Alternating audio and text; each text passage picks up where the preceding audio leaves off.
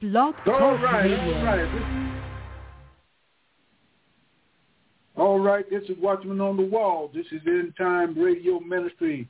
This is Elder G. Bazard coming to you, coming to you, coming to you out of Warren, Ohio, going on down there in what? Atlanta, Georgia. And then we're going over to Lubbock, Texas. My uh, my um, my assistant won't be with me tonight.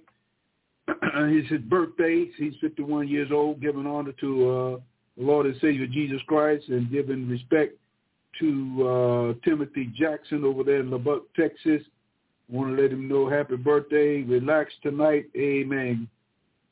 Think on the goodness of the Lord and listen in on Watchmen on the Wall. End time, end time. We're living in the end time. No ifs, no ands, no buts about it. This is Elder Bazard coming to you, telling you about the word of the living God, God all by himself, the almighty, the everlasting Lord and Savior Jesus Christ.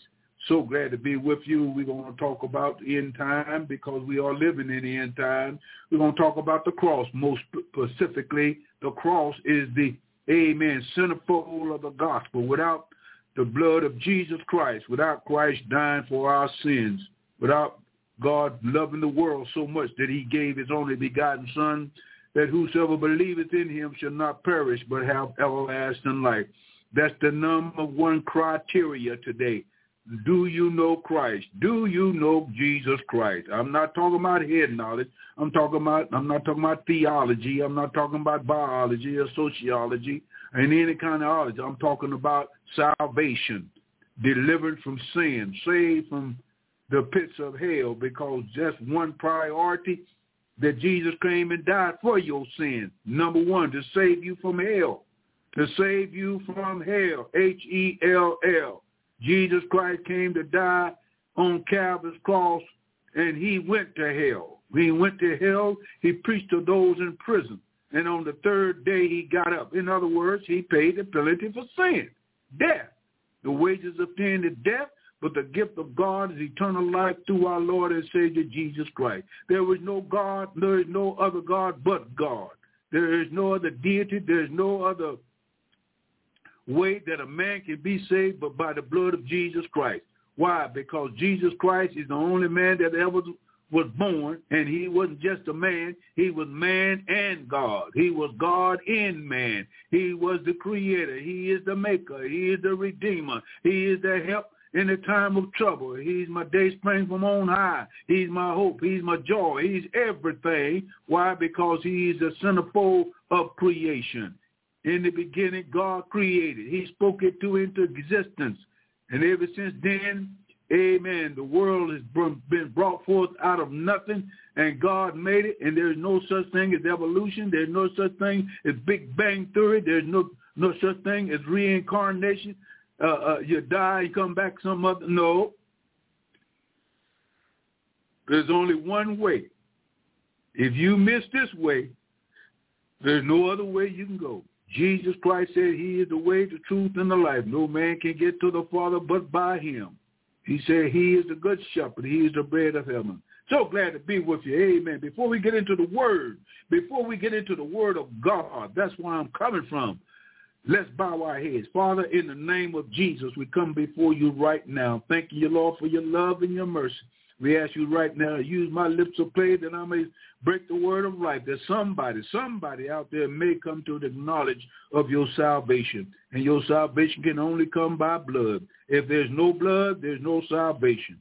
Woo, my God. Thank you, Lord. We thank you for your shed blood on Calvary's cross because we know who blood that was. That was God's blood.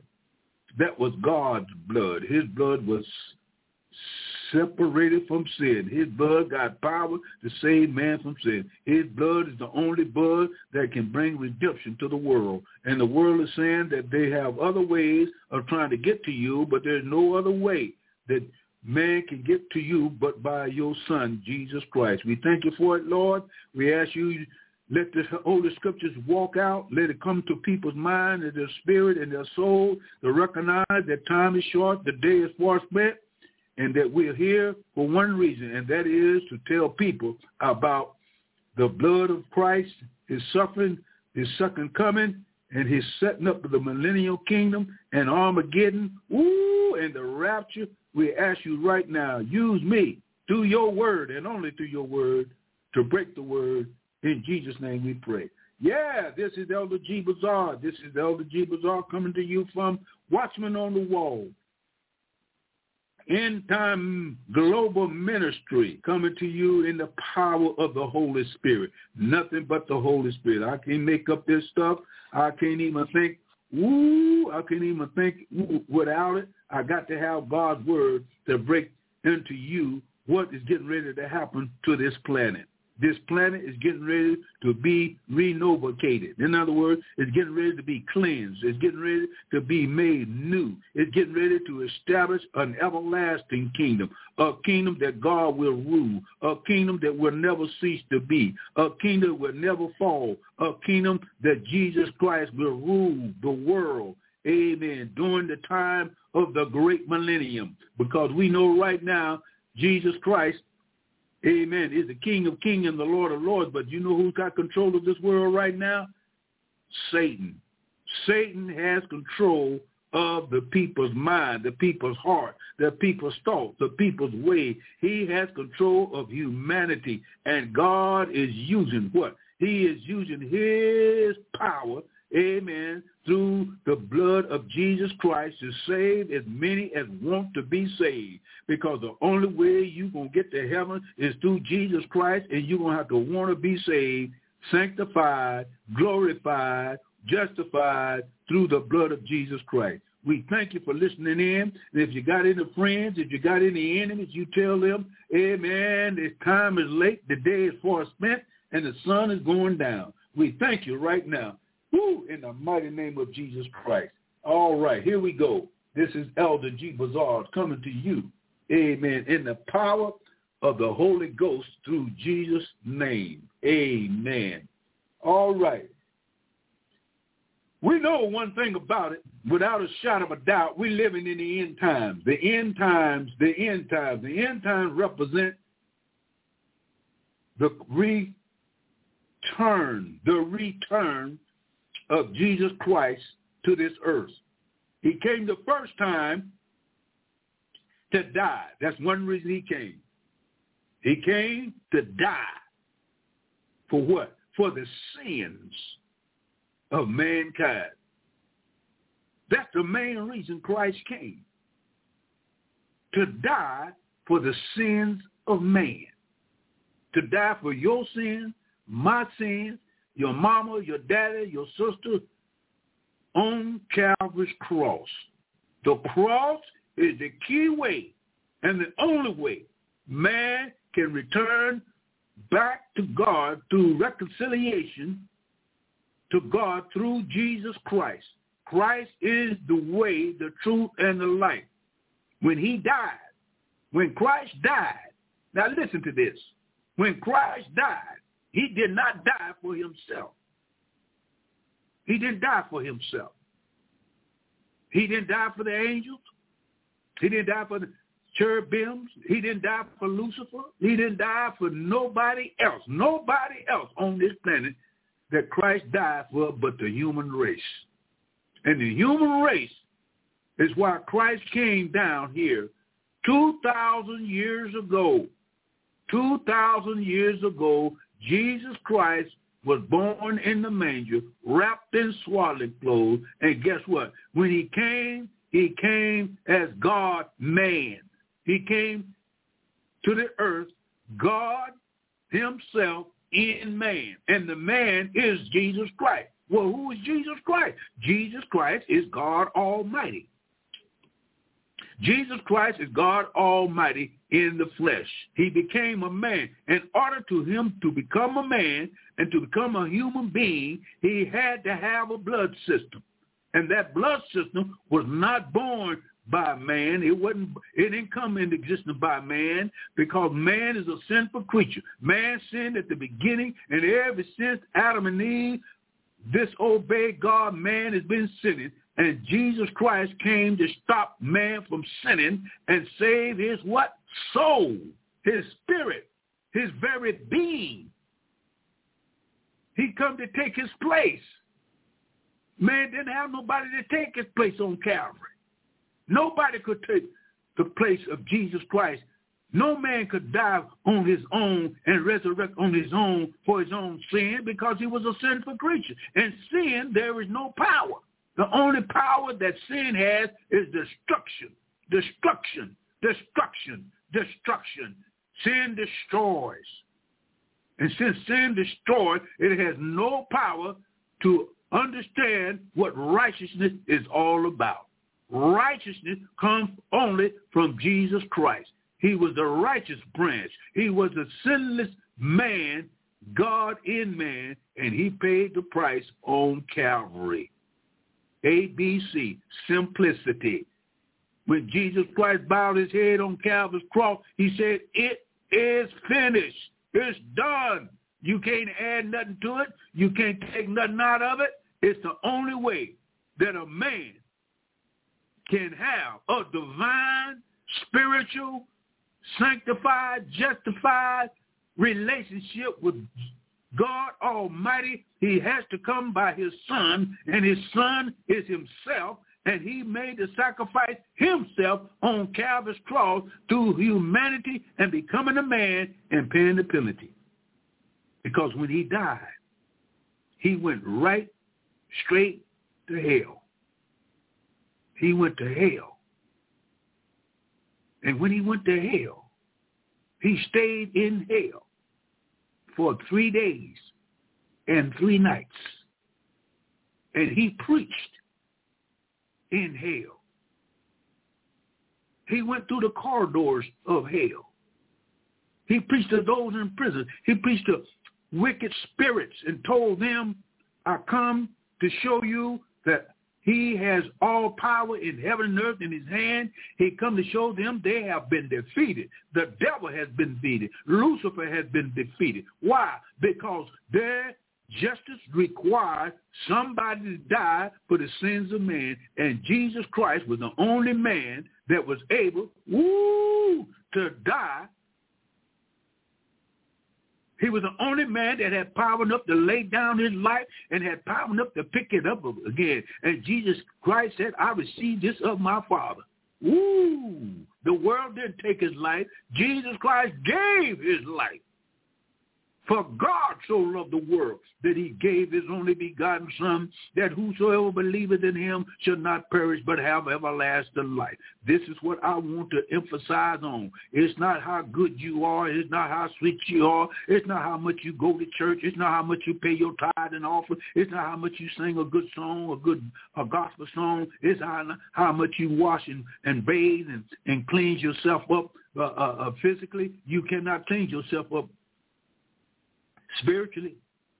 You might clean yourself up a little physically and clean yourself. You know, take bath, brush your teeth, and everything. That that that that's kind of clean, but it ain't clean enough because in the flesh ain't nothing good. Ain't nothing good. Ain't nothing good. Ain't nothing good in the flesh. The flesh is wicked. The flesh is selfish. The flesh is lie. The, all that's in the flesh. And Jesus Christ didn't come to save the flesh. He come to save the soul that who that's in body with a carnal body you are in a house, and that house is corrupt. And the only way that you can have victory over that carnal nature, over the over the, the, the spirit of Satan and over the world is you must have the power of the Holy Ghost in your life to overcome the world, the flesh, and the devil because that's the only enemy that you have that's trying to defeat you from your purpose of living for Jesus Christ. And if you want to live for Jesus Christ, you can't live it on your own. You got to have the love of God through the Holy Ghost by the shed blood of Jesus Christ walking in you, talking in you, sleeping in you, Woo! You got to have it on the inside and not the outside. You got to know Jesus Christ personally for yourself. And it ain't what you know, it's who you know. And if you know all the scriptures in the Bible, and you can quote them backward and forward, if you can pray every day, you can shout every hour, you can sing a good song every every minute. But if you don't know the man who died on Calvary, they did a cold-blooded murder. They murdered him in the open. They murdered him until the whole angelic beings in heaven and in hell seen humanity murder a man without a cause. And by that, he said, I am going to do this to save man from hell. That's what it is. Save man from hell so that man can live with him forever and ever and ever and ever and ever and ever and more ever after ever because ever will never run out. So God said, I'm going to get me a nation. I'm going to get me a people that I am going to redeem. And when I redeem them, I'm redeeming because I cannot stand sin. God cannot stand sin. He hates sin. So he's going to wipe it out of the souls of men. Wipe it out. Eliminate it. And the only thing that can eliminate sin is the righteous power of the blood of Jesus Christ. Because when Jesus Christ came back from the grave, he said, I got all power in heaven and in earth in his hand. There was not going to be no excuses. You hear what I'm saying?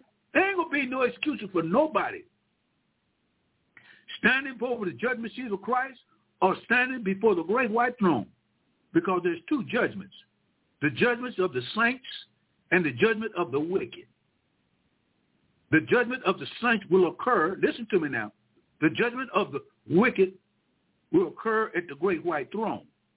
But the judgment of the church judge at the judgment seat of Christ at the what? Rapture.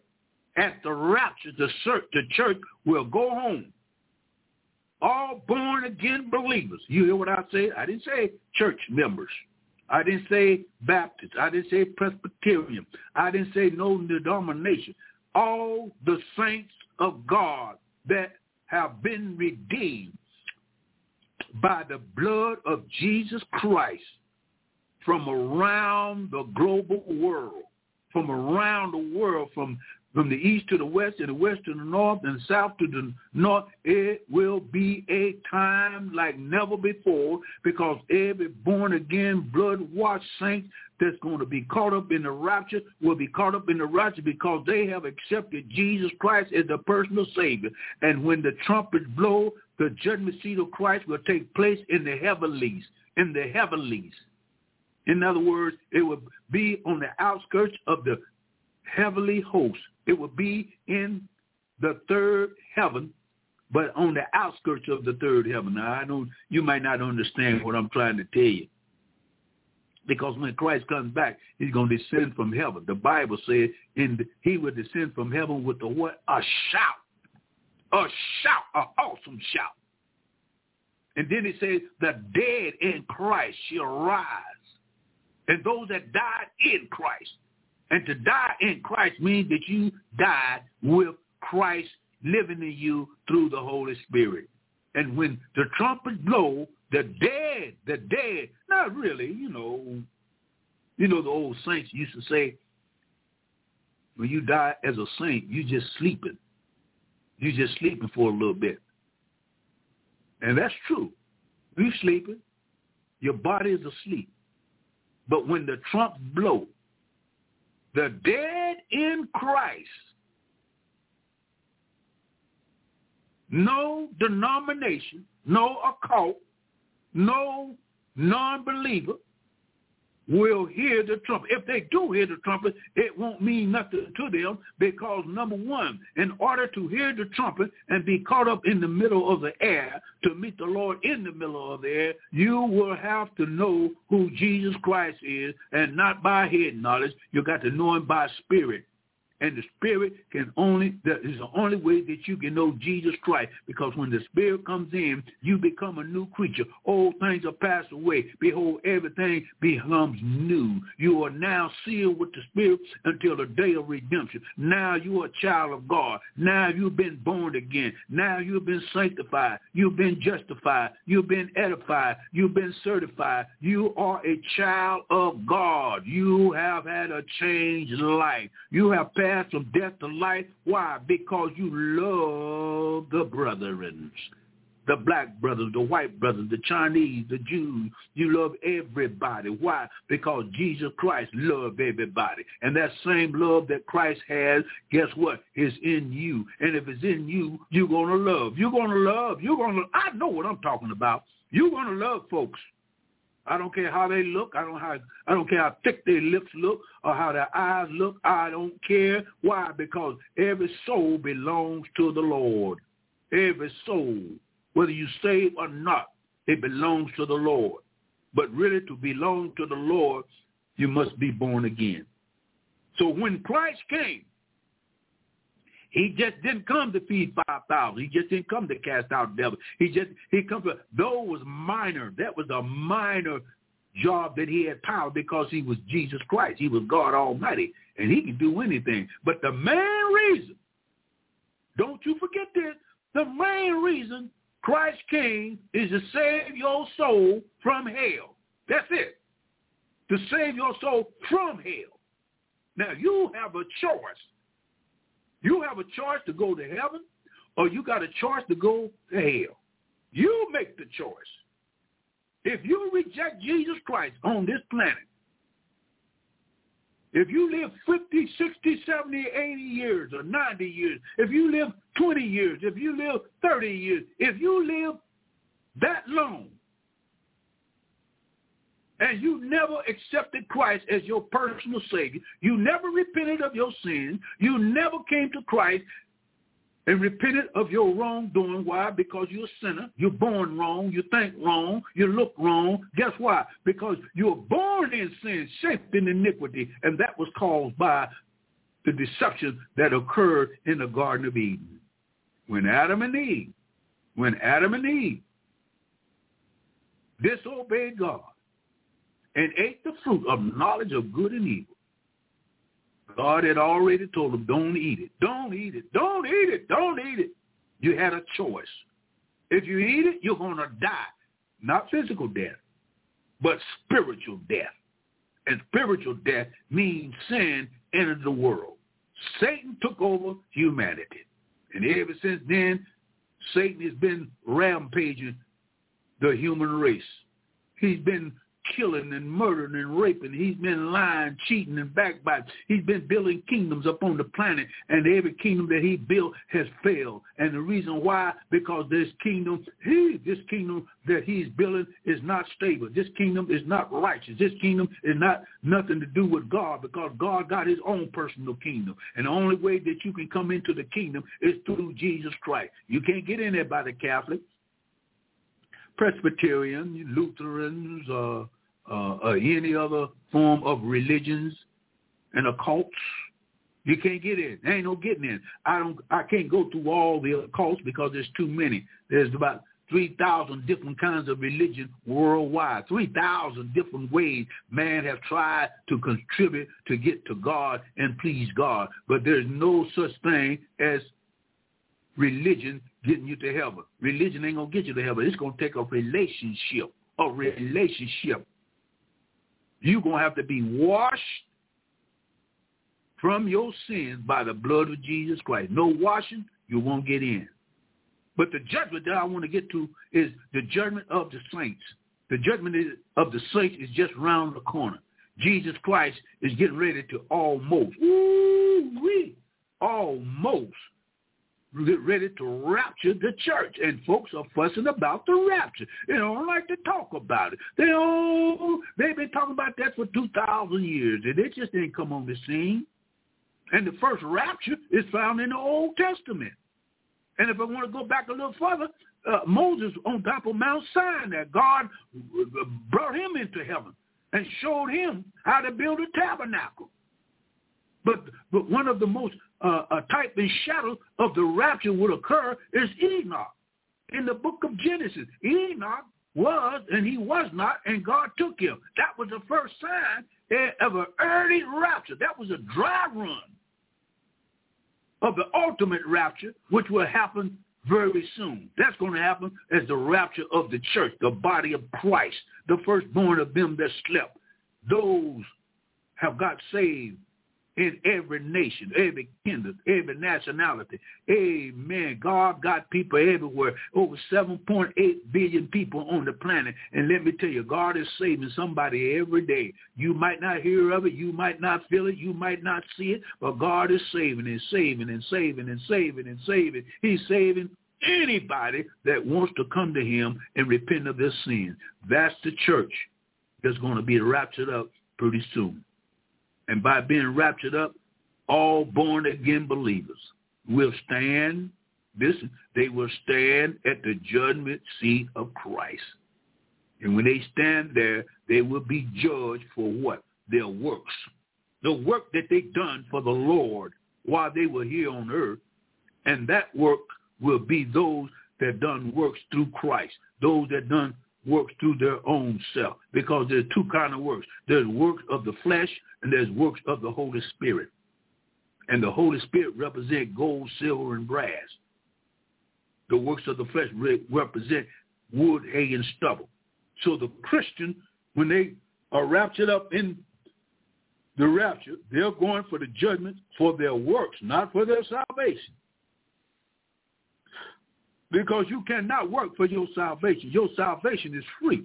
Absolutely free. F-R-E-E, and you can put some more E's on it. It's free. You don't deserve it, but God loves you so much because of what Satan done to humanity to try to condemn and damn the whole human race. God loved the human race so much that he made preservation and made way made a way that you can escape the damnations of hell, and that is Christ died, rose again on the third day. Now he sits on the right-hand side of authority, and he's making intercession for you and I that one day when the trumpets blow, he will captivate the church out of here. He will rapture the church out of here. And guess what? After the rapture of the church, there will be a what? Seven-year tribulation period. The seven-year tribulation period cannot start until the rapture occurs. When the rapture occurs, there's going to be a vacant spot in the human race where many people will be missing from the planet Earth. And it will cause a chaos. It will cause a dilemma.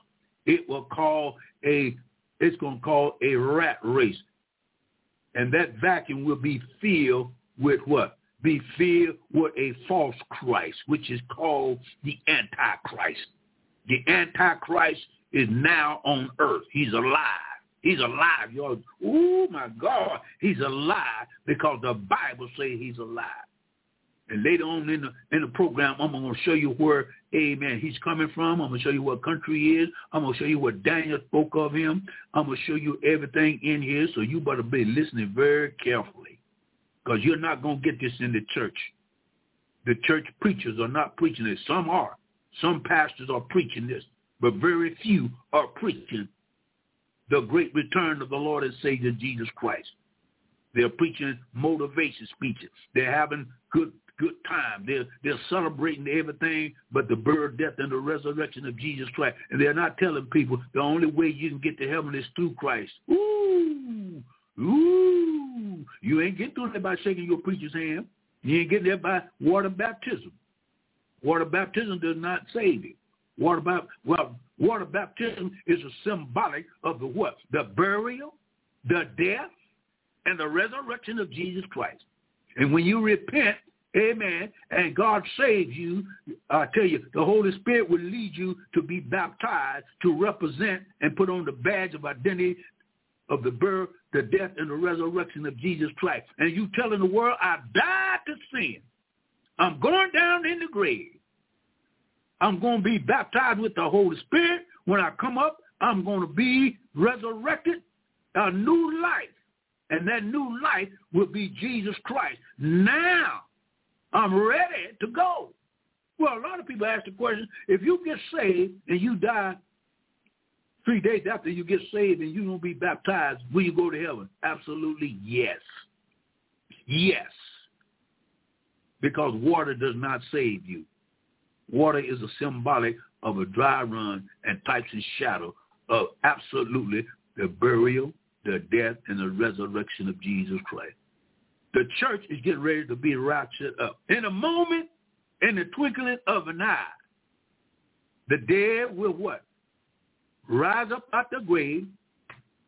And I mean rise up, but they're going to bust them graves wide open. Every grave. Every grave in the world. All those that were cremated. All those that were burned in fire. All those that suffered uh, a persecution in, in, in the Old Testament in the old ancient time, those that suffered in the medieval time, and those that suffered in the martyr time. If they've been cremated, that God is going to reunite that body and give them a brand new spanking and glorified body, just like his body is, and he's going to call, he's going to catch those up in the air, and we that remain alive and have activity of our limbs and that have been born again we that are alive going to be born, those that have been born again, those that have been sanctified, separated from sin. Your soul has been separated from sin by the blood of Christ, and you repenting of your sin. And you, when you repent, you turn away from sin. You hate sin. You, you, you, you uh, sin to you is grotesque. Sin to you is is is, is the diabolical and devilish. And so you said, Lord, thank you for saving my soul by your blood. I cannot work on, I cannot sanctify myself. Only way I can sanctify myself, if you want to call it that, amen, you got to ask Jesus Christ to come into your life by the Holy Ghost through the blood. And when the blood comes in through the Holy Spirit, it sanctifies you. It sets you apart from sin. You're in the world, but you're not of the world. So you don't participate in all kind of old crooked stuff. You don't be going out committing fornication and drugs and on the street corner. You, you, you, God brings you from that. And when he brings you from that, he saves your soul first, and then you start growing. And when you start growing, you come out from amongst that. He can save the whoremongers. He can save the, the, the prostitution. He can say, woo. He can save the lesbianism. He can save the homosexual. He can save the incest. He can save anybody that wants to be saved from the damnation of sin. And let me tell you something. Sin is pleasurable. Sin is, is joyful. Sin is sweet until it gets a grip of your soul. And the more you sin, the more you disbelieve in God. But if you will turn from sin and confess with your mouth and believe with your heart that God raised him from the dead, the Bible says thou shalt be saved. Yes, the rapture of the church is on the brinks. It's almost about to happen. We're living in that last hour. And it's so close that I can't explain to you how close it is but through the word of God. The word of God is right. The word of God is rightly divided. That I won't have to be ashamed. I'm going to break it down for you as we get ready to get into this and let you know exactly where you at in these last days. These last days are here. It's a, it, it's it's so close, man. I can see it. I can see it with my eyes. My spiritual eyes sees it, and I see it through the Word of God. I see it through the Word of God, not by me making up stuff, or trying to plan stuff It's already written and it's written basically in the word of God. All the word of God. It said in the last day there will perilous times shall come.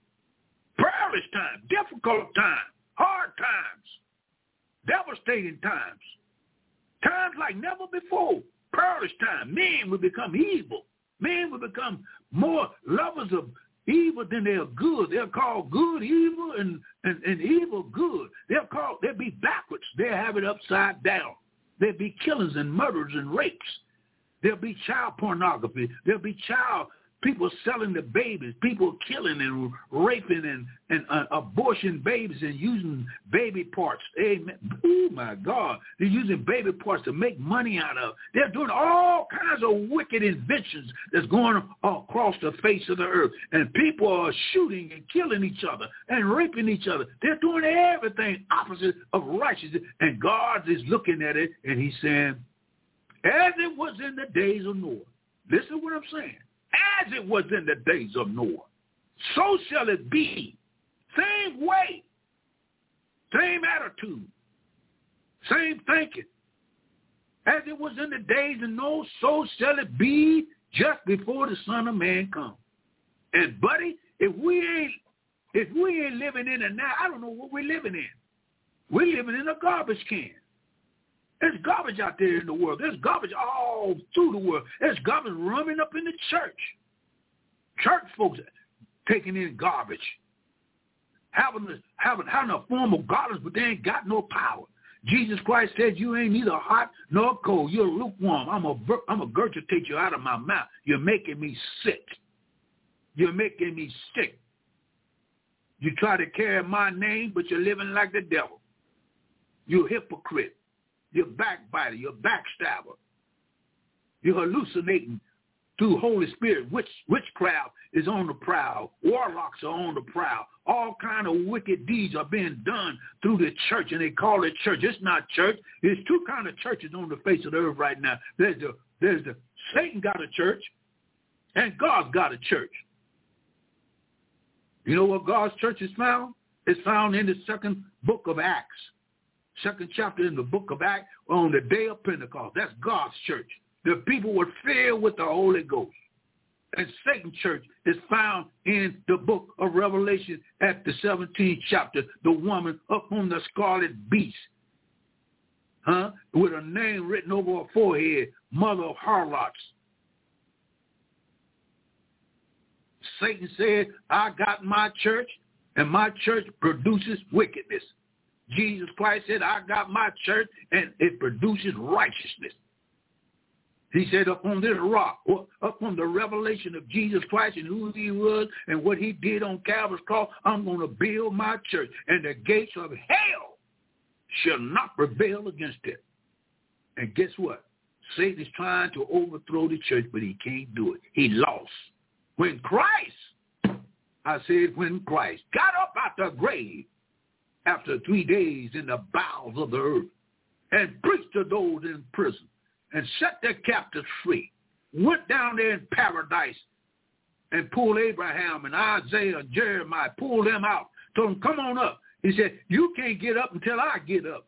And after the resurrection of Jesus Christ, all those saints came up out the grave and they didn't go back down into paradise. God ascended them and set the captive free and took them on to glory. When he took them to glory, he said, when I come back, I'm coming back with you. But before I come back, I got to resurrect you at the rapture. And then those that remain alive, I'm going to catch them up in the air and we're going to go to the judgment seat of Jesus Christ. That's the first judgment of the saints of God not ain'ts, but saints. And the saints of God are those that are genuine, authentically been born again. And you got some weak saints. You got some hard-headed saints. You got some backsliding saints. You got some lazy saints.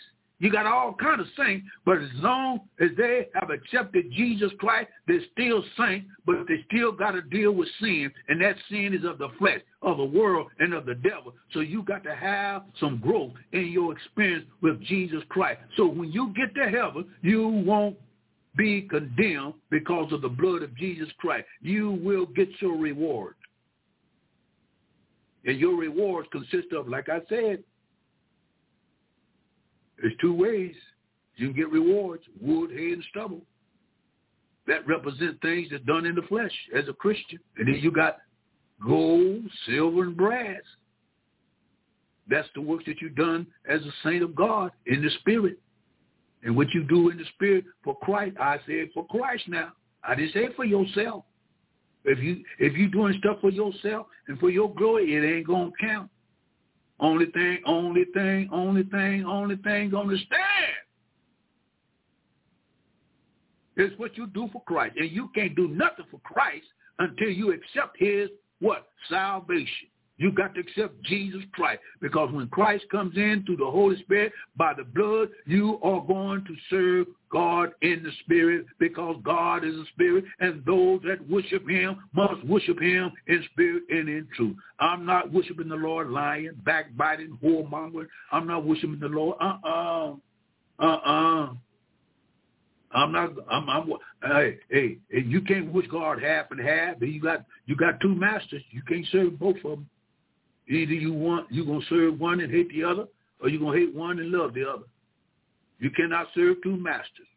Either Jesus Christ is your master or the devil is your master.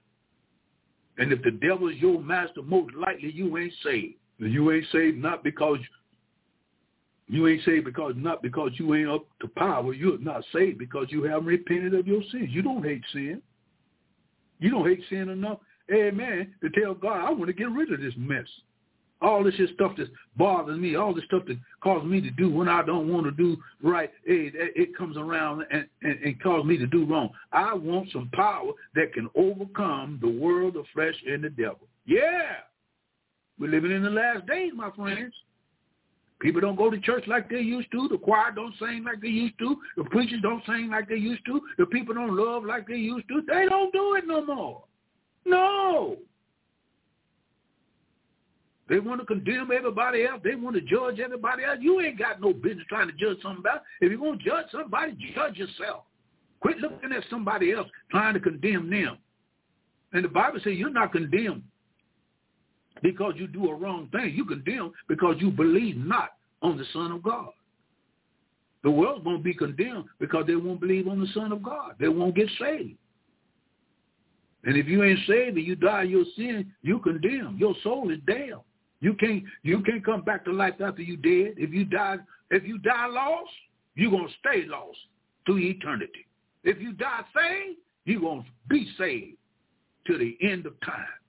Why? Because when Jesus Christ brought salvation, he brought it one time. He died one time. He rose from the dead one time. He dropped his head between the lock of his shoulder one time. He went down in the grave uh, three, three days and three nights one time. Got up on the third day morning one time. Because one was sufficient enough to save your little soul. My little soul needs to be saved. You need to be saved tonight. You need to save tonight. Because one of these days, and it won't be long, you're going to look for me and I'll be gone. I'm going to heaven to sing and shout. Nobody there be able to put me out. I'm not going on what you say. I'm going on what Jesus said. I'm going on what he said that's required of me to live with him forever and to live with God forever, to live with his son, to walk on the streets of gold. Woo! You have to be sinless before you can get to heaven. How can I be sinless, preacher? I'm not talking about physical sins. I'm not talking about lust of the flesh and the pride. I'm talking about spiritual sin. And if you're walking in unbelief, you're a sinner. If you don't believe that Christ died and rose again, you're a sinner. I don't care if you say, I stop lying, I stop cheating, I stop back. That don't make you a saint. The only thing make you a saint is the precious blood of the Lamb. You become a saint of God, guess what? You cannot sin no more. Your soul cannot sin. Your spirit cannot sin. You are a sinless human being, yet and still you have another nature. And that nature is a carnal nature and is working against the spiritual nature to keep you from recognizing that salvation comes by faith, not by the works, not by works, not by good looking, not by no money, not by your uh, prestige, but by the grace of God, he saved you to the utmost. In other words, he saved you for forever forever. You only could be born physically one time. You only could be born spiritually one time. There's no second birth. There's no third birth, I mean. There ain't no fifth birth. You can't get saved over and over and over and over and over and over. You get saved once because Christ died once. He came out of the grave one time. That was sufficient enough for you to repent of your sins and come to the Lord and Savior Jesus Christ and quit trying to fool around with God's plan and try to make another way. Because whether you Muslim, whether you Baptist, whether you Presbyterian, whether you Catholic, whether you Seventh-day Adventist, I don't care what the denomination says. What I want to know and what the Bible want to know and what the Lord want to know, do you want my Savior? Do you want my sacrifice? Do you want what I've done on Calvary's cross for your sin? If you want it, you got to come to me those that are heavy laden, huh? and take my yoke upon thee, for I'm meek, and my burden is light. Come to me. You got to come to Christ. The rapture of the church is around the bend. We know in the Bible it tells you after the rapture there is a seven-year judgment upon the world. A seven-year judgment called the seventh week, the seventh week of Daniel, spoken by Daniel the prophet. Daniel said, this is what Daniel said. I didn't say it. Daniel said there is a seventh week that's going to occur up on the planet just before Christ comes to earth. Because when he comes to get the church, he's not coming all the way down to earth. He's going to meet the church in the air, in the air. We're going to meet him in, we're going to meet, oh, we're going to meet him in the air. And why we meet him on the air, in the air, the world will be left in awe and they will have to go through a seven-year tribulation, which is called seventh week, spoken by Daniel prophet. And at that time, the Antichrist will rise, and he will say, peace, peace to the earth. I got the answer. Because man has been trying to find the answer for peace for the last 6,000 years. Man is trying to find peace. Well, there's no peace in man. There's no peace in airplanes. There's no peace in tanks and planes. There's no peace in uh, divorcement. There's no peace there. There's no why. Because number one, man cannot find real peace until he finds Jesus Christ. He is the Prince of Peace. So the devil has an opportunity to rule the world. This is what's going to happen now. Listen. He's going to rule the world for seven years. Seven years he will try to conquer the population to fall under his power. And this power is satanic power. And satanic power is never, never compared with God's power. God's power overshadows, overrules Satan power. The only way Satan is doing what he's doing is because man is taking his choice to serve the devil. If you take your choice to serve the devil, and the Lord told you to come to him, and you refuse it, then you're under the influence of Satan. And the world, the whole world is under the influence of Satan. But out of that, God is going to save those that will come to him and repent of their sins. And so the devil said, I got somebody for the world. I'm going to come in the in the power of the mystery of Lucifer. Is going to come in his power. And he's going to tell the world through the Antichrist that he is Jesus Christ. And the Jews is waiting for him. The Jews are looking for him. The Jews are predicting that he will be here soon. Well, he is here. He is on the earth right now. And the book of Daniel tells me, like I told you, tells me exactly where he's coming from, how long he will rule, and what he will do after the rapture of the church. He will go out to conquer to conquer. He is a white horse. Listen to me. He is a white horse in the book of Revelation at the sixth chapter. That is the Antichrist. That is the Antichrist. I'm going to just read a little bit out of that, if you don't mind. Uh, the Bible describes the Antichrist. We're just going to read in the book of Revelation at the sixth chapter to show you that this man is going to come. And when he comes, he's coming under deception. And deception is only way that Satan can deceive men by looking real pretty. And let's see what this horse looked like in the sixth chapter of Revelation. This is John on the island of Patmos. And he's on the island of Patmos in 95 A.D. He opens the first seal at the sixth chapter. At this time, at the sixth chapter, the church is not here. You understand what I'm saying now? The church is not here on the in the sixth chapter. The church leaves in the fourth chapter of Revelation. This is fact now. This this is no joke. In the fourth chapter, we read the catching up of the body of Christ. And listen how it speaks. This is John in the fourth chapter, and then we're going to get to the sixth chapter and tell you what happens after the fourth chapter, the rapture of the church. He said, after this I looked, and behold, a door opened in heaven. That door represents a portal that will open up. And the first voice which I heard was as it were a trumpet, a trumpet, a trumpet. Apostle Paul said, a trumpet shall blow. And he says, talking with me, which said, come up hither. Come up hither represent rapture. Come up hither, and I will show you things which must be hereafter.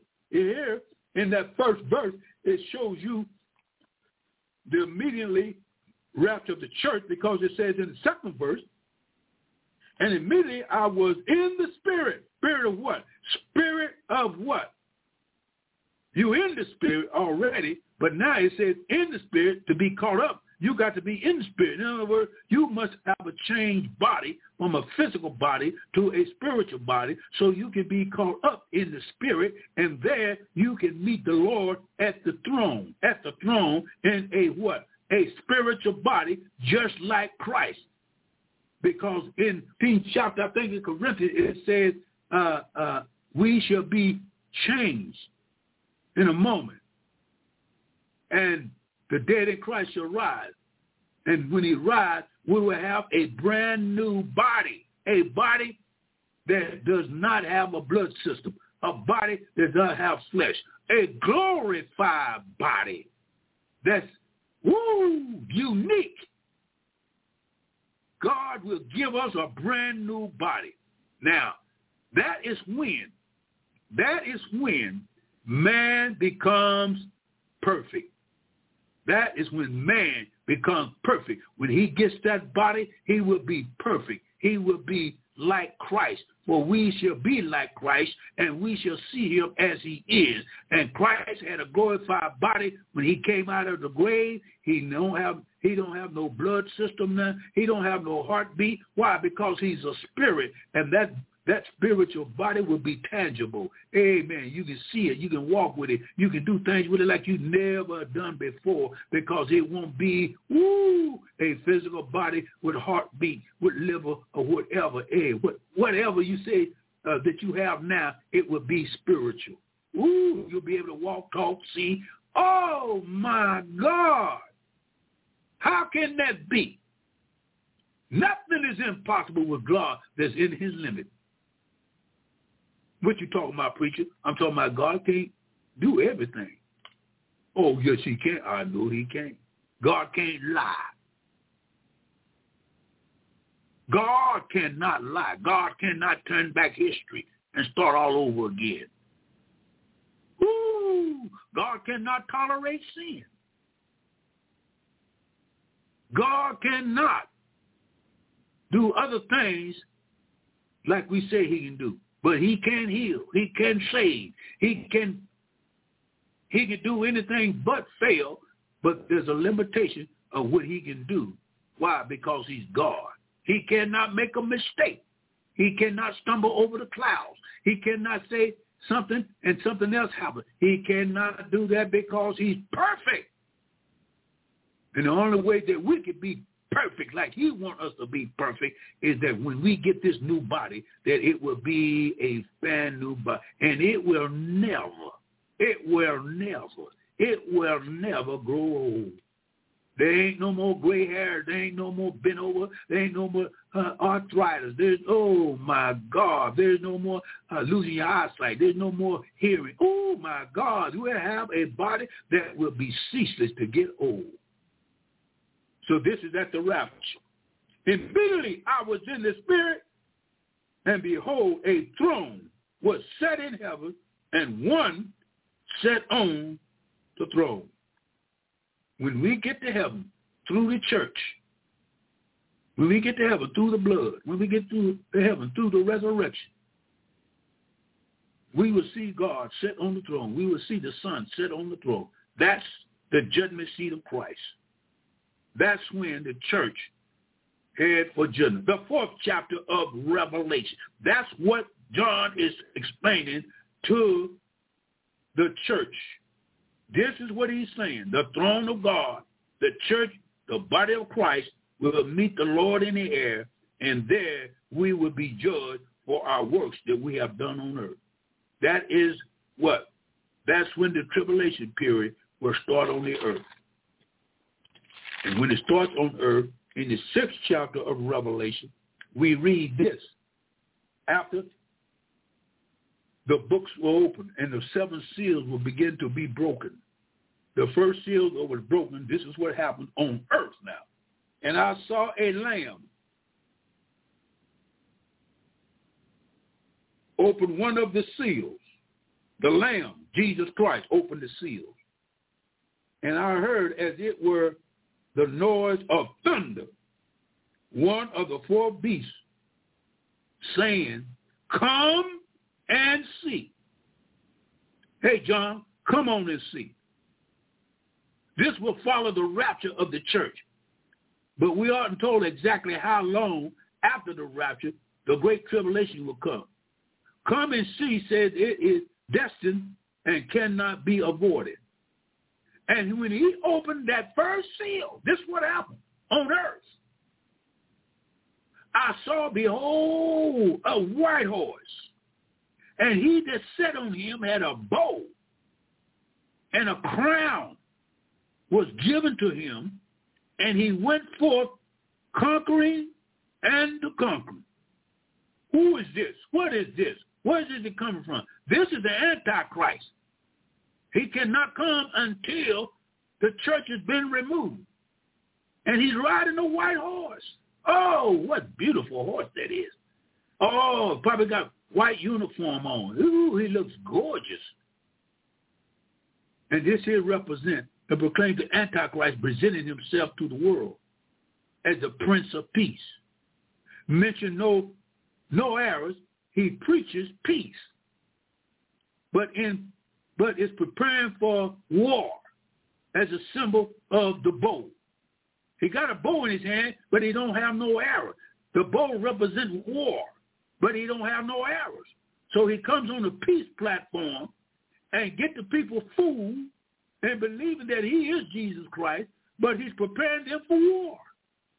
And then he says, and a crown was given him, and he went forth to conquer and to conquer. Well, at the beginning, he's riding on the white horse. He does not get a, a crown. But what happens here, according to the scripture, after he gets the people to believe, especially the Jewish people, he will get the Jewish nation to believe that he is Jesus Christ, and the Jews will be deceived. And he's going to tell the Jews that they will have permission to build a temple. And the Jews love that. They'll love that. They'll fall in love with him in a split second. He said, go ahead and rebuild, rebuild the temple. And as you rebuild the temple, I'm going to make a covenant with you. And I promise you that I will protect you for seven years. Seven years, I will protect you from all the other nations that's surrounding you and trying to get rid of you. I will protect you in that period of seven years. But he's lying. He's lying. He's a liar. He's a backstabber. He's a deceiver. He's a tempter. And he is using that glamour.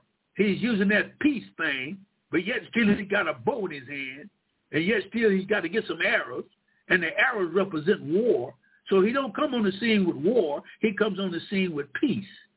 And the world today is in war. Is in war. We ain't hear the word peace in a long time. We ain't hear peace since the beginning of time. And the Bible says, beware when you will hear peace and safety, suddenly destruction will come. And so now we ain't hearing nothing about peace.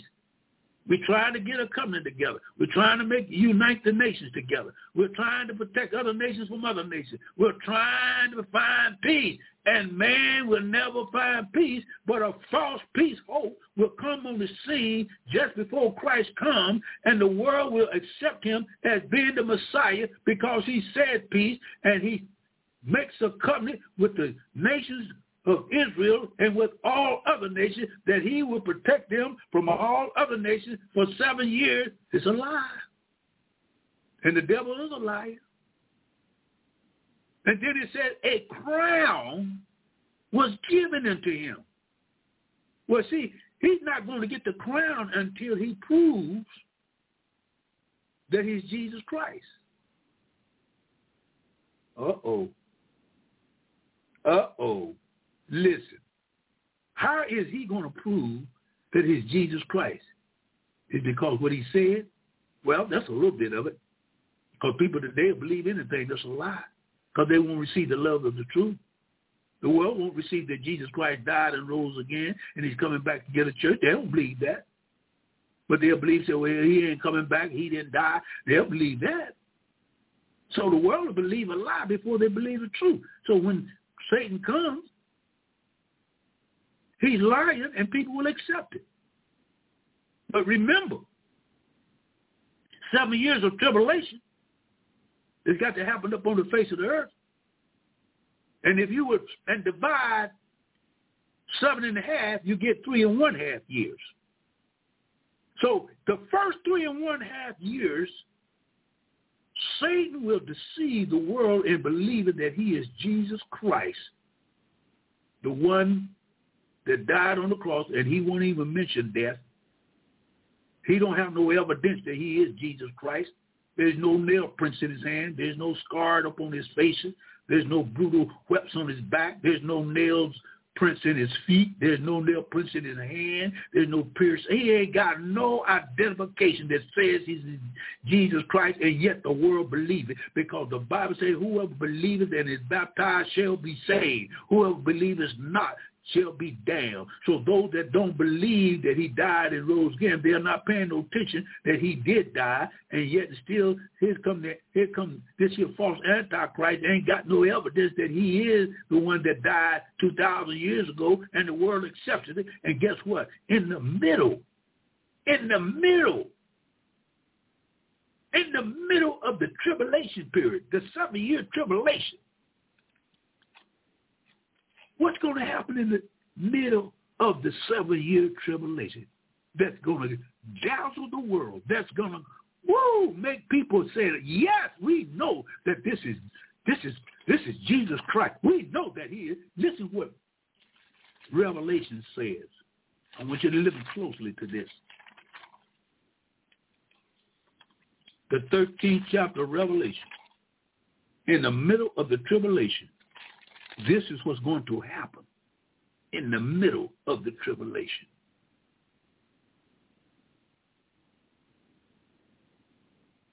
It says, 13th chapter, first verse. And I stood up on the sands of the sea and saw a beast come up out of the sea, having seven heads and ten horns. He stood up on the sands of the sea. In other words, the Mediterranean Sea is where the book of Revelation was written. It was written on the Isle of Patmos, 95 A.D. And it says, sea, it stands up on the sea. The Mediterranean Sea is surrounded by 21 countries, and the population is great. That's the only sea in the world where there's a great multitude of people. So John uses this word sea to describe the population area. And said, it said, and saw a beast rise up out of the sea, having seven heads, seven heads. In other words, and the ten horns. It represents seven empires. The seven heads represent seven empires, have greatly persecuted Israel in the past. Every one of these countries, every one of these these heads have persecuted the Jewish people. Every dispensation had persecuted the Jews. Egyptians, the Syrians, the Babylonians, the Media Persian, the Greece, and the Roman Empire have suffered and persecuted the Jewish people that have greatly persecuted Israel in the past. The ten horns are actually being the ten horns actually being the seven heads, and the ten horns represent Ten nations. Ten nations. Now get this now. 10 nations in the future. John wrote this in 95 AD, but he was talking about 10 nations that will rise at the end time, which are the 10 horns, represent 10 nations are yet future, and up on his horn 10 crowns. The horns now being crowned show that these 10 nations have now come to power and will use that power to help the Antichrist. They will be located where? Located where? Middle East and in the parts of Europe and possibly North Africa, all being in the old Roman Empire and up on his head the name blasphemy. Satan, listen to me now, Satan controls these empires and will control ten nations. Therefore, the name blasphemy. I hope you can understand what I'm trying to tell you. I know a lot, lot of preachers don't come from the Word of God. They they get confused. They don't know what what's going on. But the ten horns represent the ten nations that exist today. And I'm going to give you the name of those 10 nations. And you can go to your World Britannica. You can go to your uh, uh, Whitaker Encyclopedia. You can go to some of uh, uh, commentaries. But yet still, these nations, these 10 nations represent the 10 nations that exist now. And the ten horns represent these nations that's going to take over pretty soon and already in position to take over. And we're going to go and I'm going to let you know, ooh, these ten nations. Get, give me now. Here, here, here's, here's what I want to get to. I want to get to this. The ten crowns represent authority. And up on his head, the name blasphemy. And the beast, which I saw, was like a leopard. In other words, he's going to be swift. The Antichrist is going to be swift. He's going to be quick about it. And his feet was that feet of bear. In other words, he's going to be vicious. And his mouth is the mouth of a lion. He's going to have great authority. And the dragon, and the dragon now gave what? Gave the Antichrist, the man of sin, his power and his seat and great authority. This is in the book of Revelation, 13th chapter, third, third verse. And I saw one of his heads, one of his heads, as it were wounded to death. And that head is the Antichrist. The Antichrist will be, will be, guaranteed, 110% plus, he will be assassinated. You got that now? And I saw one of his head as it were wounded to death, an assassination. And his deadly wound was here. Wait a minute. If he was killed by a deadly wound to the head, and the deadly wound was healed, what happened there?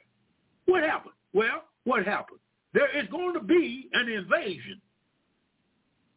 There's going to be invasion of the devil is going to invade Earth pretty soon. There's going to be an invasion of demons and devils and cohorts and flying saucers. Oh, yeah, it's coming. It is coming. It is coming. It is coming. They already have verified that these UFOs and these uh, uh, uh, little green men and weird, uh, uh, uh, weird men coming out of flying saucers they are here. They are coming here. But in the middle of this tribulation that I'm talking about, the Antichrist will be assassinated with a deadly wound to the head. Satan has to perform this miracle in order to deceive the people of the world. And the people of the world, there's non-believers, people who don't believe, who people who uh, discard the word of God, people who discard the resurrection, the birth, death, and the resurrection of Jesus Christ, who defy the, the, the suffering that Jesus, who don't want nothing to do with Jesus Christ, will be deceived because this Antichrist will be assassinated, a human being, and he will lay in the morgue exactly three days. He will lay dead, D-E-A-D. And when he lay dead for three days, that three days will try to certify the resurrection of Jesus Christ because on the third day, there's going to be a war in heaven.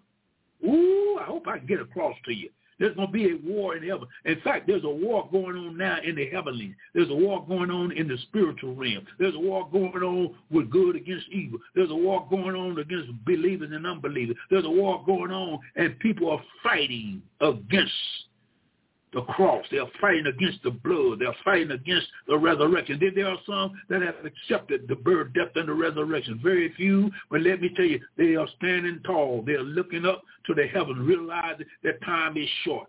There's going to be a fake, phony, quack resurrection because Satan has a problem. He has a series of problems. His problem is he wants to be like God. He wants to rule like God. He wants to, ooh, instead of saving folks, he wants to damn folks. He wants to put people and send them to hell. He wants them to go to hell with him. So in order to get people to see and get them to deny the resurrection of Jesus Christ, the devil is going to perform a miracle like never before in human history. You hear what I say? In human history, the people of the earth will never see another fake, phony resurrection on this side of heaven or on the other side of heaven that Satan is planning to do in the time of the three and one half years in the middle of the tribulation. Now listen to this. In the middle of the tribulation, what's going to happen in heaven? Here's what's going to happen in heaven. In the 12th chapter of Genesis. I mean, I'm sorry, the 12th chapter of Revelation. You got your Bibles out? If you don't, go home and don't forget what I told you. 12th chapter of Revelation, you will see at the seventh verse, at the seventh verse, at the seventh verse, it said 12 and 7, Revelation. And there was a war in heaven. Now, this don't mean in heaven. It means in the heavenlies. Pertaining to the mystery of God being finished. Michael and his angels fought the dragon, and the dragon fought his angels. This pertains to Satan and all his angels who followed him being cast out of heaven way back there in yesteryear, way back there in the ancient of time, way back there before uh, uh, uh, time started. He was cast out of heaven. Now he's going to be cast out the heavenlies. And he says, and prevail not, neither was there a place found anymore in heaven. And the great dragon was cast out, that old serpent called the devil and Satan, which deceiveth the what? Wait a minute, deceiveth the whole world. Oh, y'all ain't listening to me. He deceiveth the whole world, meaning the majority of the world will follow after this miracle. He was cast out into what? The earth. And his angels were cast out with him. So his whole Madrid of angels was cast out of second and third heaven. I mean, first and second heaven. Third heaven is God's throne. First and second heaven is the cloud, the cosmos. And that's where Satan lodges now. He rules. He's a, he, he's a prince, spirit of the air. He rules in the air. He's got principalities and powers. And he, he's ruling, he's ruling through men. We see what man, how man react when Satan gets inside of somebody. They kill, they murder, they rape, they do anything. They they do things that is godless. And so now Satan is being cast out of what? First and second heaven. And guess what he's going to be cast to? Earth. As he comes down here in UFOs and, and, and, and, and these here uh, flying saucers, he's going to invade the earth Demons will invade the earth. Demons will habitate the earth. They will take control of people's mind. Why? Because the world is saying we don't want Jesus Christ. We don't want Jesus Christ. I'm sick of Jesus Christ. I don't want him down here. I don't want him to come. I want to keep on sinning. I want to keep on lying. I want to keep on. I want to keep on having fun. I want to keep on partying. I want to keep on fornicating. I want to keep on whoremongering. I want to keep on being a a a a, a gay. I want to keep on being a lesbian. I want to keep on being incest. I want to keep on doing all the wickedness I can. I ain't thinking about Jesus Christ. Well, the Lord says, if you don't want me, I'm going to give you what you want. And the world today wants evil. They want it. And God gave man 6,000 years to convince there is a God and he required right. He'll convince it from Genesis all the way to Revelation that he will not tolerate sin through eternity. He's going to get rid of it. And all those that's in it are going to get rid of that with it. So in the middle of the tribulation, there's going to be a, an invasion of demonic demons. There's already some in the Euphrates River. The Euphrates River is drying up. And underneath the Euphrates River, there are demons, devils, and Nephilims, and wicked spirits and wicked creatures are going to come up out of that and the bottomless pit is going to be open and smoke is going to come out the pit in the ninth chapter of Revelation. And when it come out the pit, they tell me these demons and these scorpions are going to scheme men that they want to die and can't die. And God said, I'm going to let Satan take control. And the only way they can take control is man let him take control. And so when this Antichrist is shot, most likely in Jerusalem, because that's where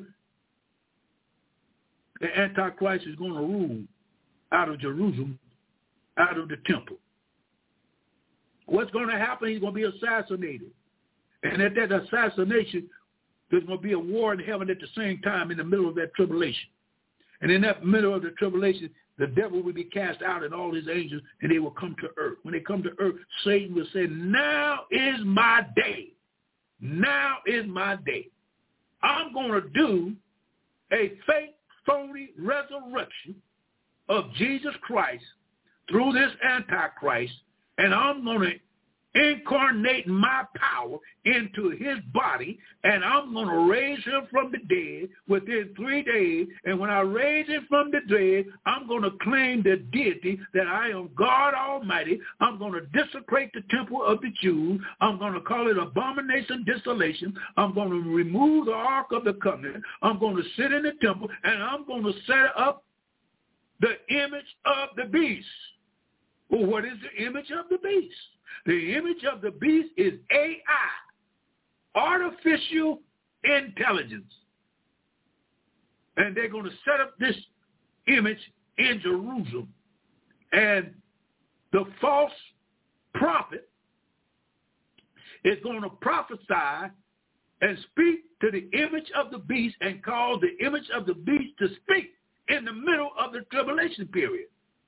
And when that Antichrist is resurrected from the dead, the world is going to be deceived so bad that majority of the people on the planet will follow after the Antichrist, and he will set up an AI, an image of the beast, artificial intelligence, and the beast will be speaking according to the false prophet, and when the false prophet is speaking, that will be the Pope the Pope will speak to the image of the beast, and the image of the beast will speak and say, all those that will worship me and receive the mark of the beast will be able to buy and sell. If you refuse to re- receive the mark of the beast, you will be killed by beheading Make sure you receive the mark of the beast or you won't be able to buy and sell. It will be broadcasted worldwide. Why? Because Lucifer, the devil, and all his angels will have control of the religious system. They will have control of the political system. They will have control of the economical system. And if you don't want to receive the mark of the beast, you will be in prison, you will be beheaded, and the beast will say, receive the mark by using the computer chip and the computer chip will go into power because they already got it. They're making them every day. They're doing it behind the curtain. So when the time comes, all those that receive the mark of the beast will be damned. And majority of the world will follow after the beast. Why? Because the Bible says so. Where at? Here's where it's at. It's in the 13th chapter of Revelation. Listen what it says. 13 and 3. And when his deadly wound was healed, that's when he was resurrected. Satan energized and incarnated himself in the Antichrist. And then when the Antichrist get up out of the grave, it says here, and all the world wondered after the beast. And they worship the dragon. They will be worshiping the devil through the Antichrist which gave power to the beast. You hear that? The beast is the Antichrist. He gives power to the beast. And they worship the beast, the world, majority of the world. And they will say, who is like unto the beast? Who is able to make war with him? And there was given to him a mouth speaking great things and blasphemies. And power was given unto him to continue 40 and two months. The 42 months is the last three and one half years of the seven-year tribulation. The 42 months will be the most horrific time ever known to history. It will be so much blood that it will be unbelievable how people are going to be murdered and stamped, and the saints of God will be will be persecuted, and that is the tribulation saints, not the church. The church is gone. The saints that's going to be on the earth after the tribulation, they will be those that accepted Jesus Christ after the rapture of the church, because after the rapture of the church, God is going to make sure that the Jews preach the gospel for the last seven years, and that gospel will be started off with the seventh chapter of Revelation at 144,000 Jews will be preaching worldwide 24 hours a day every day, every hour for three and one half years. They will be preaching that Jesus Christ is the Messiah, that he died and rose again, and that he's coming back to set up the millennial kingdom. That would be the message, the gospel of the kingdom. The gospel of grace will be done after the rapture of the church. No more grace as far as through the church it would be through Israel because God's going to send 144,000 that it would be so dynamic that after they get through preaching for three and one half years, John the Revelator saw a number that no man can number, and he asked the elders a question, where did these come from and who are they? And they said, don't you know? He said, no. He said, these are they that came out of great trials and tribulation. In other words, these are the saints of God that accepted Jesus Christ by faith during the time of the tribulation period and the preaching of the 144,000 evangelists that were preached for three and one half years around the clock. January, February, March, April, May, June, July, August, September, October, November, December for three and one half years, which means three years and six months they will preach. Until they get through with their preaching that God is going to redeem them from the earth and that will be in the middle of the tribulation. And being in the middle of tribulation that's where Satan will stand in the temple and say I am God. And the world will say yes you are God all right. You got up from the grave. You got up from the grave. You resurrect yourself. But no he didn't Lucifer Lucifer, that wicked fallen cherubim, incarnated himself and went inside of his soul body. And he stood up on his feet and said, I am God Almighty. And I'm going to rule the last three and one half years, and my rule will be a dictatorship type government. You will be demanded to fall down and worship me by receiving the mark of the beast. The mark of the beast is the number 666. Means that when you receive that mark, you are incomplete. You are incomplete. You are damned for hell.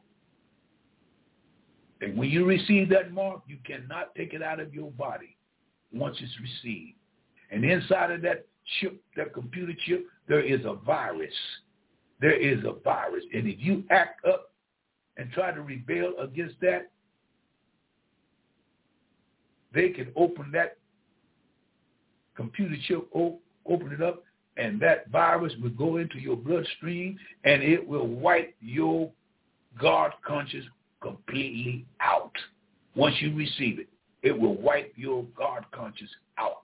You will be damned forever in a lake of fire. Forever because you have rejected the true Christ, which is Jesus Christ, the one that died and got the nail prints in his hand and came back from the You rejected that Christ, but you accepted the false Christ. And so since you accepted the false Christ and his plan to say that he's going to redeem you, he's going to redeem you to hell. But Jesus Christ has warned us in the Bible and in the book of Revelation that there will be a man coming in the last days and that man is the Antichrist. And he will invade the earth with every foul demon that he can muster up. And there's a lot of them. And in that time of the Antichrist setting up, setting up the persecution of every continent on the planet. Every continent on the planet, including America. America is going to fall under the power of the Antichrist. And the Antichrist will tell the world that he is God Almighty and he had done a fake proof to try to make the world believe that he is God. And the world will, the Bible says, and all the world will wonder after the beast and ask the question, who is like the beast and who is able to fight against him. There won't be no human being or no angel will be able to fight against this beast, against this antichrist, but one. Jesus Christ, the Son of the living God, will prevail to eliminate the Antichrist at the second coming and at the end of the tribulation period which will happen three and one half years later when Christ comes from heaven. Woo! You hear what I said? Christ will come from heaven. He will come from heaven with all power in his hand. And he will meet the nations of the world. He will meet the Antichrist. He will meet the false prophet. He will meet them at the battle of all battles at the end of the tribulation period. And that battle is called the Battle of Armageddon. Armageddon, which already is in the making. There will be wars and wars and rumors of wars. But the end is not yet. The end will come when the final war will be mustered up at the battle of Armageddon, which is called Megiddo. And Jesus Christ, listen what I'm saying. Jesus Christ, after the seven-year tribulation is over, this is what's going to happen after the seven-year tribulation is over. Here's what's going to happen. Listen very carefully. In the 19th chapter of Revelation, the 11th verse, 19th chapter, the 11th verse of Revelation, John said, I saw heaven open, and behold, a white horse. Now, here's another white horse. You remember the first white horse? He had a bow in his hand and no arrows. He's riding a white horse. looking good, looking immaculate. But he's deceiving the world. But in the middle of the tribulation, he turns into a beast, an animal. He will be swift. He will be vicious. He will be with great authority like a lion. He will roar and he will tear down anybody that refuse to accept him as being God Almighty. And what he will do, he will prevent you from either buying or selling or doing any kind of business. So you can imagine how the world is going to react out there. They say, well, whether he God or whether he devil, I'm going to get my mark. I got to have my Social Security check. I got to have this. I got to have that. I got to have my note. I got to have my bank account. Why? Because if you don't receive the mark of the beast, you will not be able to buy nor sell or do any kind of business in the society that we're living in because of the newfangled jangle, hey, computer system and state-of-the-art system and AI will be able to map you out and tell you when you sleep, when you get up, with everything. He will be in control of your mind, soul, body, and spirit if you receive the mark.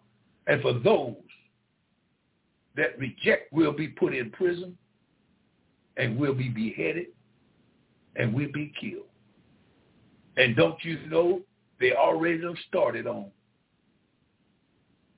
Listen to what I got to tell you. Barack Obama was, I think, was our 40th, third president. And all the whole world was, oh, whoa, we got a black president. Oh, we going to get better. we going to get better. Oh, yeah, yeah, yeah. But you don't know the backside of Barack Obama. You don't know the backside. He was a Muslim. And when he became president, he legalized homosexuality. He legalized lesbianism. He legalized incest. He legalized cross-dressing dressing. He legalized everything that America and the and, and, and the true Christian was fighting against. And yet people say, hey, Barack Obama's cool. He's jazzy. He's he, he's the ladies' man. He's Mac Daddy. Oh, yeah. But don't you know that Barack Obama made an executive order? Don't you know what the executive order was? No, you don't know. But I know. His executive order was that while he was president, he executive order was that he will bring, listen, that he would bring 60,000 guillotines to the United States of America and put them in every army bases and hide them and bring coffins, plastic coffins for the bodies that they're going to be slain in America. Oh, y'all know you're blind. You're blind. You're blind. You don't see what's going on. Because every one of those presidents that we don't have, majority of them belong to secret societies and the world, world, world, one world government. They belong to the Illuminati. They belong to about 25 secret orders to take the world and put it under their influence. And Barack Obama said, bring over 60,000 guillotines, for there's a time coming when America and those that's non-believers will fight against the Christian people in the United States of America, and they will be able to use those guillotines to what? Cut people's head off. You talking about bloody? It's going to be a bloody mess all over the world because the devil is going to stamp the residue of the earth with his feet, according to the book of Daniel. He's going to be eating raw flesh. What I mean raw flesh, flesh is going to be slain everywhere for those that reject, those that reject this false resurrection of the Antichrist. And the Jews are going to come to themselves and their eyes are going to open and find out that this here false Christ is not the true Christ and there's going to be a great turning in the Jews for their salvation through Jesus Christ. And so what I'm saying tonight, my brothers, it ain't going to get no better. In the next seven years, it's not going to get no better. It's going to get worse. It's going to get worse in 2024. It's going to get so bad. There's going to be a civil war in the United States of America. There's going to be a revolt of the government. And the president election this year is going to be hell on top of hell. America wants things to get better, but America don't want to repent. And it's not going to get better until America repent, until the churches stand up, until the preachers preach the gospel, until the people tell them, no, what's getting ready to happen? The Antichrist is here. He's here and he's waiting for one specific event. And that event is the glorious rapture of the church, period. No delay. You can fuss, you can fight, you can say, I don't believe it, I don't care nothing for it, I don't think it's going to happen. You can believe whatever you want to believe. But let me tell you, you can't change the Bible. You ain't going to change the word of God. You ain't going to change Jesus Christ. You ain't going to change hell. You ain't going to change heaven. You ain't going to change yourself unless you come to Christ and believe on his name. Because families are being divided. Families are being broken up. Folks are getting divorces like Carter got little liver pills. Men are having babies out of wedlock like it's out of style. Ain't nobody have an idea of what a Christian home should be like. People just get married just to have sex and just to have somebody to be with them. But marriage is more than that. Marriage is for God to what? Repopulate the earth and to have babies and to raise them children in the in, in the admonition of the Lord, to get them to acknowledge Jesus Christ because he said, I'm going to build me a kingdom. And he said, my kingdom is not of this world. All this world kingdom that you see is devil built. And every kingdom that the devil built is going to fall. And the last kingdom that's going to be built is called one world new order. Where whole world will come under the influence of satanic activity that's working every day, every hour, every minute. This white horse, let's see and identify this white horse in the 19th chapter of Revelation. In the 19th chapter of Revelation, it says, Behold, a white horse. And he that sat up on him was called faithful and true. Faithful and true. Faithful and true is my type of reading my type of man. Faithful and true, and in righteousness he doth judge and make war. Christ coming, he going to make war. War against the rebellion, against the Antichrist. War against the non-believers. War against the armies of the world. War, he's going to fight against the unjust and the wicked and make war. His eyes were as flame of fire, represent judgment. And on his head was many crowns.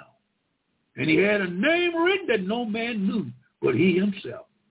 And he was clothed, yeah, with a vesture dipped in blood.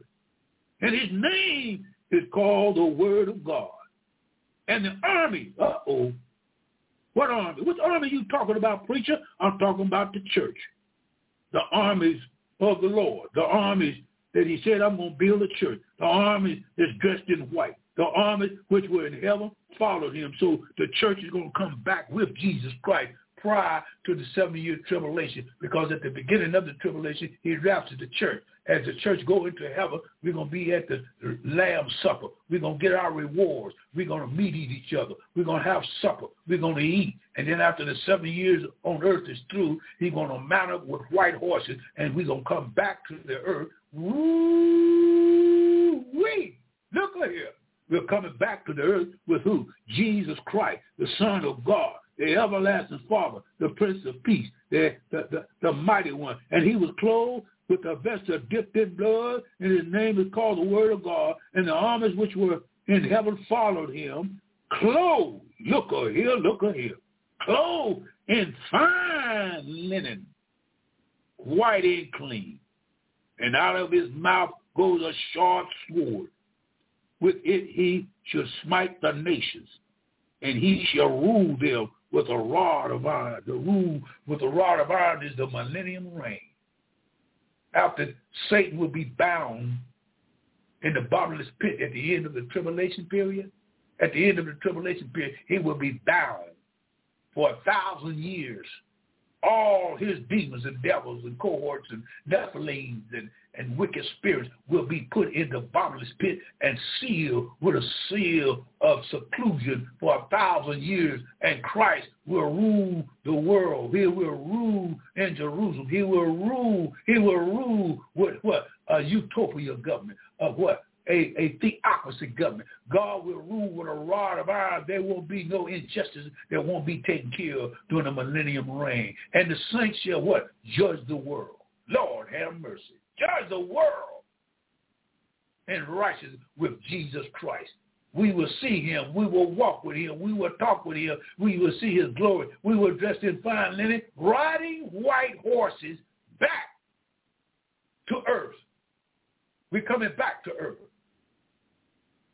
And God going to set up his millennium kingdom through Jesus Christ. The temple that the Jews are going to build are going to be torn down, and Christ is going to build his temple according to Ezekiel, the 40th chapter to the 48th chapter. The temple called the Millennium Temple, which Christ will sit in. And the nations of the world will come from all parts of the countries and all parts of the continents to come to worship the Lord in Jerusalem.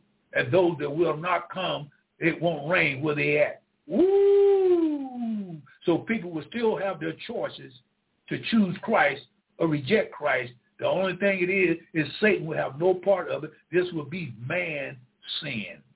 And that sin would be unbelief. That's man's sin. Satan ain't got nothing to do with that. That's man's choice. Because the devil believes the devil believes more than a sinner. He believes, he knows, he knows God is. He knows what he can do. He's afraid of him. He bows, he will bow down to him. And the world today thinks, ooh, everything is blamed on the devil. But there's one sin you can't blame on the devil, and that's unbelief. Because he believed in the death. He believed in the resurrection. He believed he went to hell. He believed he got up out of hell. He believed he ascended on high. He knows all that. And so he don't want you to know it. Don't be, don't be a fool. Don't be a fool. Jesus Christ is coming back. And in the book of Revelation, we see the condition of the world will be when he comes back. So Barack Obama says that we need 60,000 guillotines, we need train cars, we need fetters, we need locks and keys, and we need chains because we're going to arrest a lot of people. And we're going to take them down to the guillotine. We're going to put them in a prison. We're going to take Kmart, Walmart. We're going to take every empty store, make prison house of them. And we are going to use what? We are going to use coffins, plastic coffins, and bury beheaded people. It's going to be hell. Because the devil said, I'm going to slaughter anybody that rejects Christ. I'm going to slaughter all those that reject Christ. So if you reject Jesus Christ, you're headed for the guillotine. And Barack Obama believed in beheading. He's a Muslim. He, de- he denies Christianity. He denies the burial, the death, and the resurrection of Jesus Christ. He denies a changed life. He denies a repenting. He denies every biblical principle in the Bible and uses it as an scapegoat to do what he want to do. But every non-believer will face the Antichrist. Don't be a fool. You will not get this at a lot of churches today. You will not get revelation in the church today. It's there, but nobody don't want to read it. Nobody don't want to bow down on their knees and ask the Lord, give me give me insight on what's going on. But Revelation is the book written to the seven churches of Asia Minor. Seven churches of Asia Minor was in condition of seven churches in bad condition and only two was accepted. And the Lord said, write to the seven churches of Asia Minor. Asia Minor was supposed to give it to the world, and the world supposed to what? Repent, and the world said, the heck with it. Or you want to get you want to get vulgar, they say the hell with it. In fact, the whole Bible, get rid of it. Don't want it. Don't need it. But there's a day coming. There's an hour coming. There's a minute coming. There's a second coming. Where many will say, Lord, Lord, Lord, Lord, Lord. Have not we prophesied in thy name? Have not we cast out devils in your name? Have not we done wonderful miracle, miracle workers? Have we not did what you told? And the Lord will say, depart from me, you workers of iniquity, for I never knew you. It means you never was saved. You never accepted Jesus Christ. And to the sheep, he would say, Lord, when did we do this? He said, you gave me a drink of water, you fed me. He said, come on in to my father's house and sup with me because you accepted my son, Jesus Christ. Don't be the one standing on the outside looking on the inside. Be the one on the inside looking on the outside. And he he gonna say, Depart from me, you workers of iniquity, and be cast into the lake of fire. That would happen at the judgment of the nations between the time of the end of the tribulation period to the beginning of the millennium reign. It's going to be a judgment of all the nations. And hell will be opened up and all those that the Lord said, I don't know you, will be cast into the lake of fire. This is Elder G. Bazaar coming to you from Warren, Ohio. I hope you understand what I'm trying to tell you tonight. Next week I'll come back and let you know exactly, exactly, exactly, exactly who is Antichrist, where is he coming from, and how close is he to come on the scene. I'll show you through the word of God and nothing but the word of God. Nothing else that I have that can read out, reveal to you that this Antichrist is alive today and he's waiting for the rapture. But the world has to be in a oblivion condition and it is right now. The political world don't know what to do. The political world is confused. The economical world is confused. The political world is in shambles. The religious world is out of sight. The religious world is trying to find all of the gods and all of the deities and all these fake, phony demons that's trying to establish their own religion. Guess what? You're going to burn in hell. But don't you do it. Come to Jesus Christ. Come to him now. Man is getting ready for nuclear war. Man is getting ready to drop bombs. They're getting ready to use arsenals and kill people. You ain't seen nothing yet.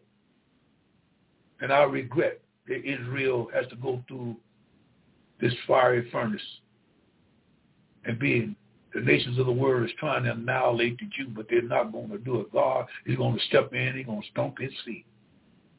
I'm here to tell you there's going to be a World War III, and it's in the making right now. Every nation is arming themselves for nuclear exchange. During the tribulation period, like I said, it's going to be hell on top of hell. The devil is going to be mad in the middle of the tribulation period when he will be cast out of heaven forever, never to return. God don't want him. The, the, the righteous angels don't want him. Nobody don't want him. But the only one that want him is the sinners that's, that do his work and do his bidding and walk this face of this earth without accepting Jesus Christ. One thing you don't want to do is go to hell. You don't want to go to hell. You don't want to go. And you don't have to go. Because Jesus paid it all. Jesus died. Jesus was nailed to the cross. Jesus bled. Jesus was whipped. Jesus was, was denied and ostracized and he was embarrassed. He did it all. And since he did it all, you got to have him all to escape the wrath of the Almighty God. This is Elder G. Bazaar coming to you from Warren, Ohio. I want to let you know I love you out there. I love every one of you that's listening. And I'm concerned about your soul. That's all I'm concerned about. And if you're going through things now and you know you need to be saved, you can come to him right now. Make no difference where you are, who who who you don't talk to, or what you don't hear on TV or radio, Uh, or what you somebody else don't don't don't don't don't accept that stuff if it don't come from the Word of God. Don't accept me. And what I say, if it don't come from the Word of God, no, turn me off. But I'm telling you right now, Jesus Christ is my only hope. My, that's my only hope. I ain't got no other hope. And you don't have no other hope but Jesus Christ. I don't care what you done done, what you done said. I don't care how long you've been going to church. I don't care how long you shook preacher's hand. I don't care how much you get your tithe and all. Have you ever been changed? Can you sing a song, I know I've been changed? The angels in the heaven done sign my name. Have you known, have you felt the power of God to change your life? The Bible says in Romans 10 and 9, if you confess, if you confess, if you make your confession with your mouth and believe with your heart that God raised Jesus Christ from the dead, the Bible said, the Bible said, the Bible said, thou shalt be saved. S-A-V-E-D, period. You don't have to go through a whole lot of changes. Just let him change you and let you let him know that you love him and he loves you. Because he really, actually, definitely shed his blood. And he can't shed it no more.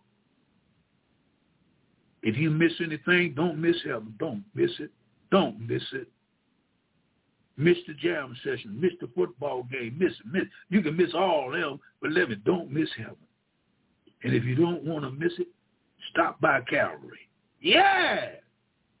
Look at Jesus. What he done for you. What he done for you. He took your place personally. He hung for you. He took the nails for you. He took the whipping for you.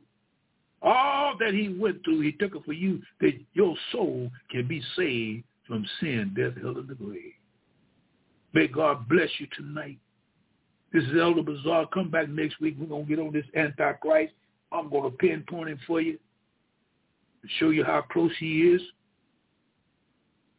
He's in Western Europe right now. He's in Western Europe. That's where he's at. And he's waiting. The Jews are on time. They're getting ready to build a temple. They're getting ready to accept him. And he will make it fit that when he comes, they would accept him by him giving them permission to build that third temple because they got to have the third temple. And the Antichrist they're going to sign a treaty. Come on. Give your heart to Jesus. All the partying, all the drinking, all the all that you can do, you can't do nothing to achieve salvation but through Jesus Christ. He's the only one. I know, I know, I know, I know, I know, I know, I know, I know. He's the only one. I'm almost 80 years old. And God has brought me across the rivers of death, across the river of adversity, across the river, every river he helped me to cross. He brought me on over that I can preach this gospel until I can't say it no more. And I'm telling you right now, please, you can accept the Lord now. You can hold up your hands right there where you at. I don't care if your friends around. Don't be embarrassed. You can say, Lord, I am a sinner. And I need you right now. Lord, I repent of my sins. Lord, I believe with my heart. And I, I'm going to confess with my mouth that God raised Jesus Christ from the dead for my salvation. Lord, I want you to come into my life right now. Change me. Let your love of God flow in my heart that I know that I know I've been born again. Lord, thank God for Brother Bazaar. I, I, I can't get to people like I want to, but this is the only way I can get to God. I can't preach this in, in, in churches no more.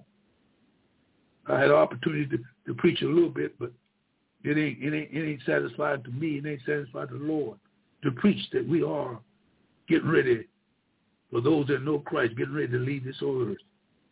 And I plead with you and I beg you, come back next week. Bring a friend. Turn your radio on. Just tell them Watchman on the Wall is on. And man, this guy is telling me something I never knew was in the Bible. But let me tell you, it's in there. Because I don't come from nowhere but the word of God. Lord, we ask you right now in Jesus' name, those that listen to me right now, we ask you, Lord, to give them the spirit of concern, the spirit of repentance, the spirit of being changed, the spirit of love, a spirit of being like Christ, that he may come into their lives and change their lives in every aspect. Lord, as I leave this station right now, that you will work with them and let them read the word of God. Let them read the scriptures I gave them in Revelation, the 12th chapter, the 13th chapter. Read that. It's talking about the Antichrist, and they give symbolic and symbols and types and shadow to represent a person, place, or thing. We ask you right now that they'll get an understanding through your son, Jesus Christ. And we pray and we ask you right now, as I meet again, as I leave this place, that I come back again, and break the word of life. We think this for Jesus' sake. And let the church say, amen. I know it was the blood. I know it was the blood. I know it was the blood for me. One day when I was lost, he died upon the cross. I know it was the blood for me. He's coming back again. He's coming back again. He's coming back again for me. One day when I was lost, he died upon the cross. I know it was the blood for me. This is Elder G. Bazaar coming to you from Warren, Ohio. May God bless you. May he smile upon you. And I love you. I love you all out there. Amen. I love every one of you, those that are listening, those that have made their choice right now. Hope to see you again. Hope to see you again in word, deed. And I hope to see that this word have convicted you and make you wonder about your soul condition that your soul is in. And I close with these. Jesus saves forever. Number two, don't miss heaven. Number three, don't go to hell by rejecting the salvation that was once delivered unto the saints. May God bless you. See you next week. May he smile upon you forevermore. In Jesus' name, amen.